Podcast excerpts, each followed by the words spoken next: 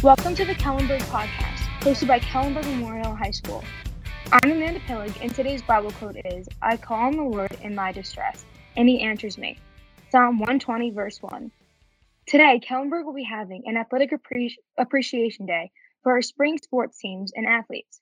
Here to talk more about this are four varsity athletes and a coach, so please say your name, grade, and sport or sports you play. Hi, I'm Mr. Lyons. I am a phys ed and health teacher, the boys Latin school soccer coach, and an assistant boys varsity basketball coach. Hi, I'm Colin Richards. Uh, I'm a junior and I play varsity lacrosse. Hi, I'm Julia Tarantino. I'm a senior and I'm on the varsity softball team. Hi, I'm Kristian Rafsol. I play varsity baseball and I'm a senior. Hi, I'm Olivia Cruthers. I'm a junior and I play varsity lacrosse. Hi, guys. Thank you so much for joining us. Coach Lyons, why don't you tell us a little bit about what this day is all about?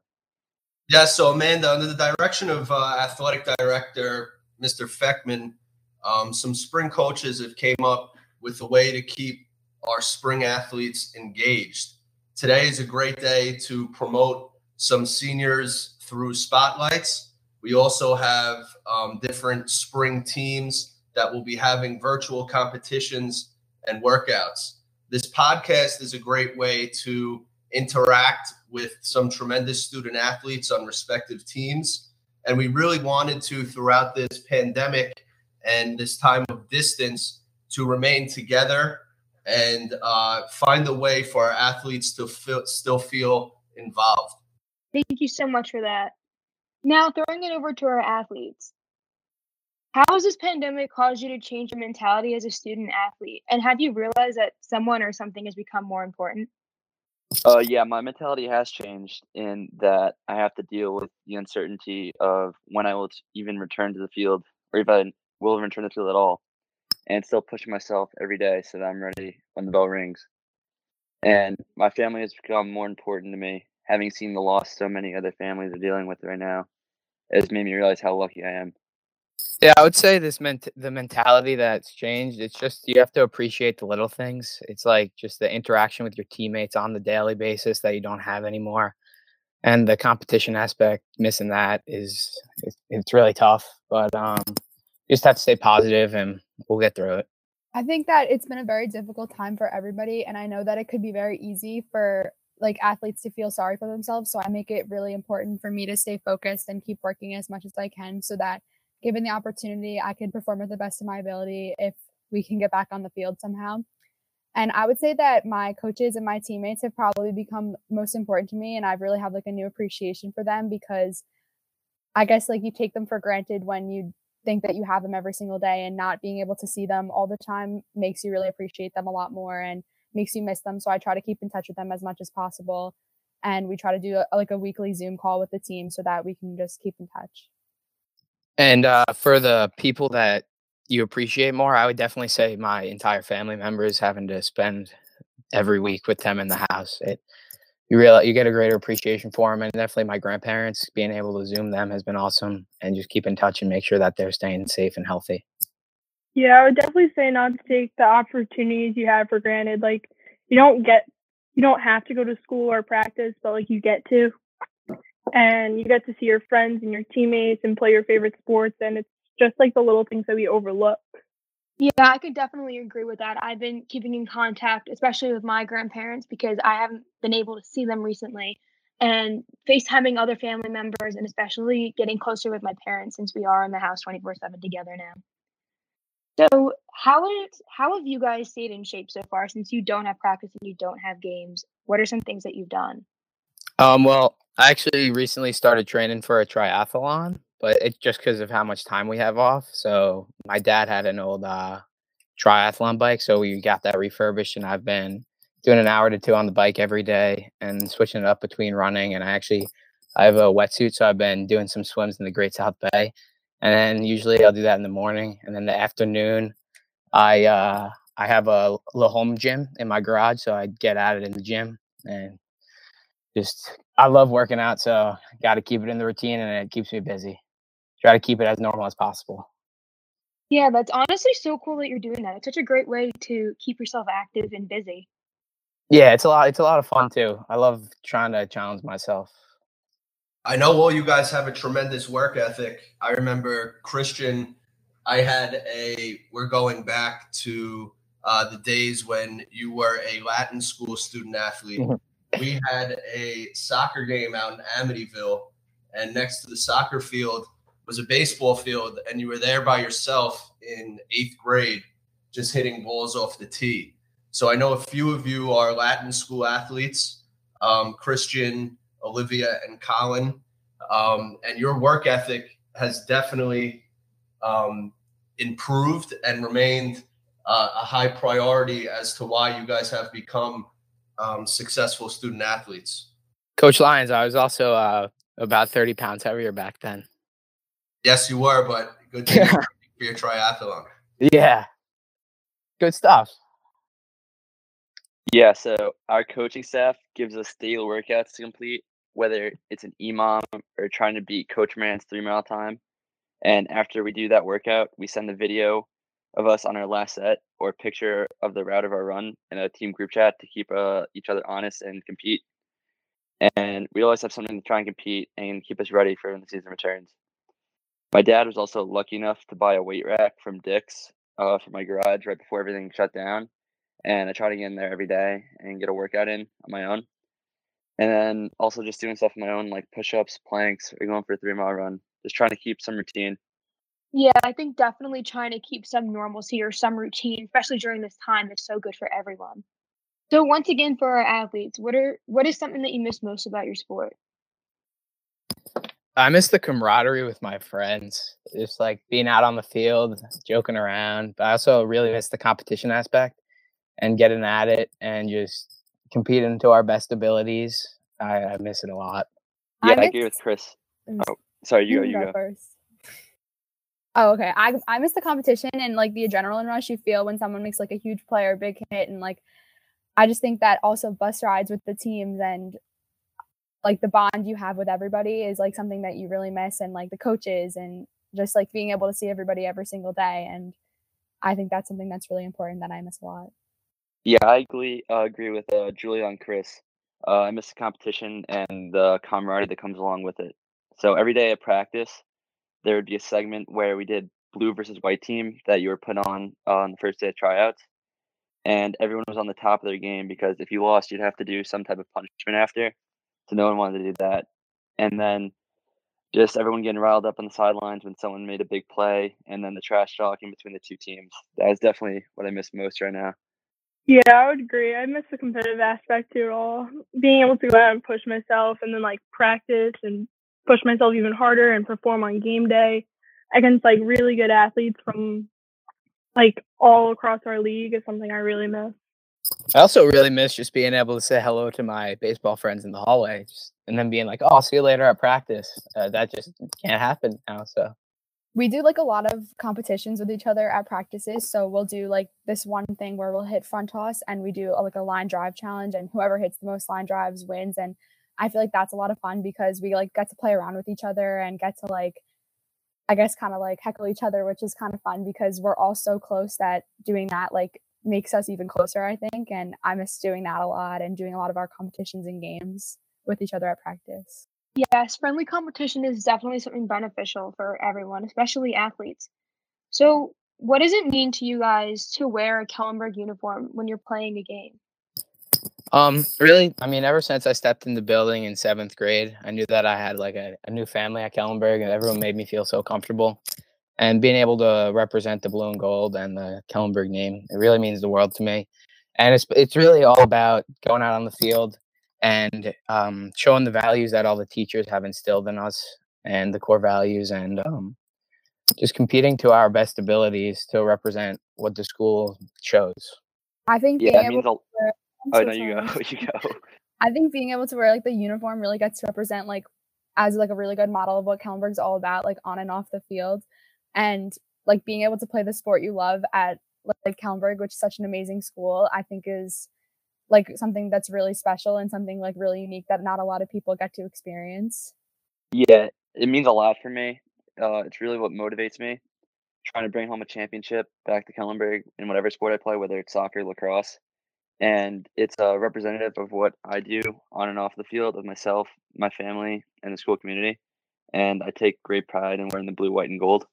Yeah, I agree. I also see it as like it's an opportunity to like show that Kellenberg teams come to compete and we're always like ready to out hustle our competition. Whenever we like we step out on the field in that uniform, like our performances like are memorable. Like that's how we're remembered in our uniform. So like play your hardest, play for your teammates, uh, play the best you can, and like treat everyone you play against with respect. Yeah, I definitely think those are all such important things to have, and especially when you're missing those, it could definitely feel a little weird. So, for those of you who have committed to for college to for athletics, have you been in touch with the staff, and what message are they trying to give you? And for your guys' knowledge, has the recruitment process changed for those undecided because of the pandemic? Um, I'm in regular communication with my coaches, and they have assured me that, like, even though the NCAA ruling has like and allowed an extra year of eligibility for people who are on the team this year, that like my position on the team hasn't changed, and that will remain the same. But I think it's a really good thing that the NCAA is doing by allowing the seniors and all players to have an extra year of eligibility. So it's good that I've been in communication with my coaches. For those who are committed, what colleges are you going to? I'm going to the University of Buffalo for softball.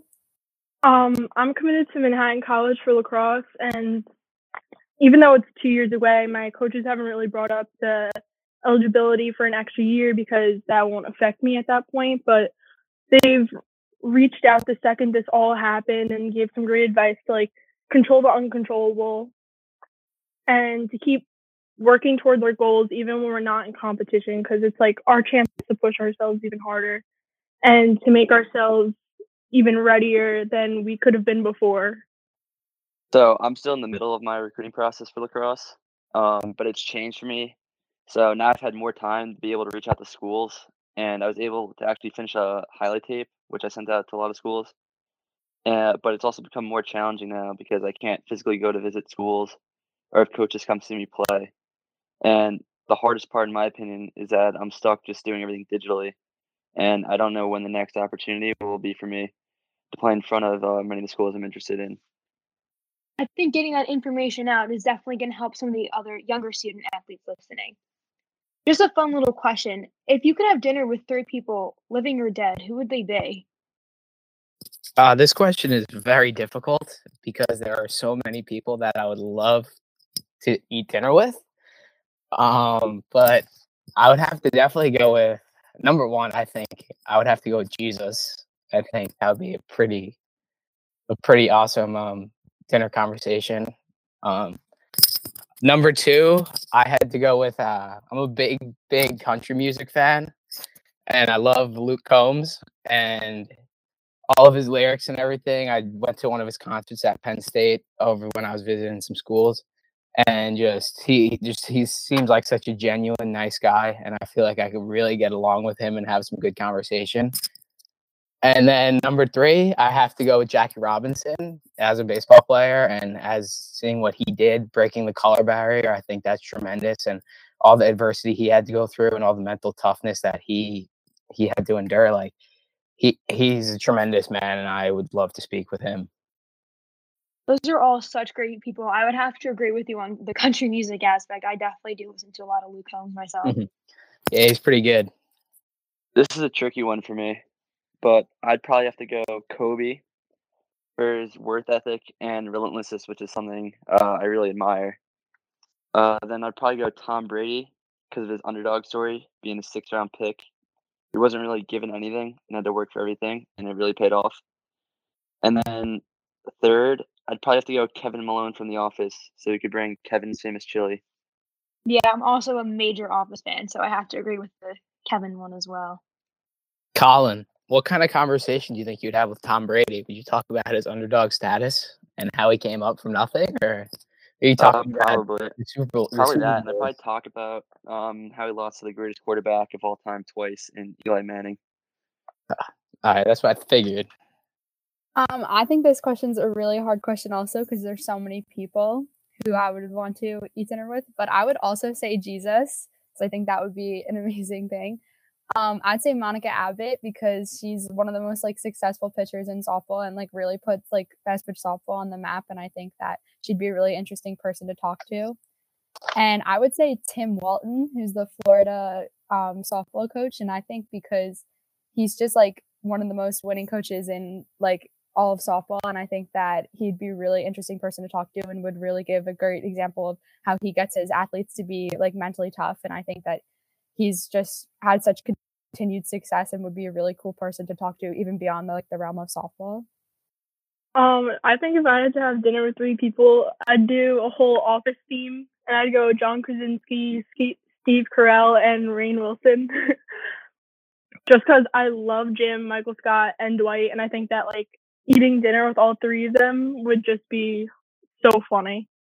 That would be such an interesting table to just sit down at. Chris, what's your favorite Luke Combs song? Uh that's that's tough. Um, but probably when it rains it pours is classic, but she got the best of me really gets me into my feelings. So I really I gotta go. She got the best of me. Okay, I'd have to go with when it rains it pours. That's just Yeah, a preference though. It's a good one. It's a good one. But oh, but you know, you know the song "Better Together." That one's pretty good. Yeah, you can't you can't go Oh, wrong that's with literally Combs. the best song. Such a good song. That was wa- my favorite. That's gonna be my wedding song one day. I'm singing it.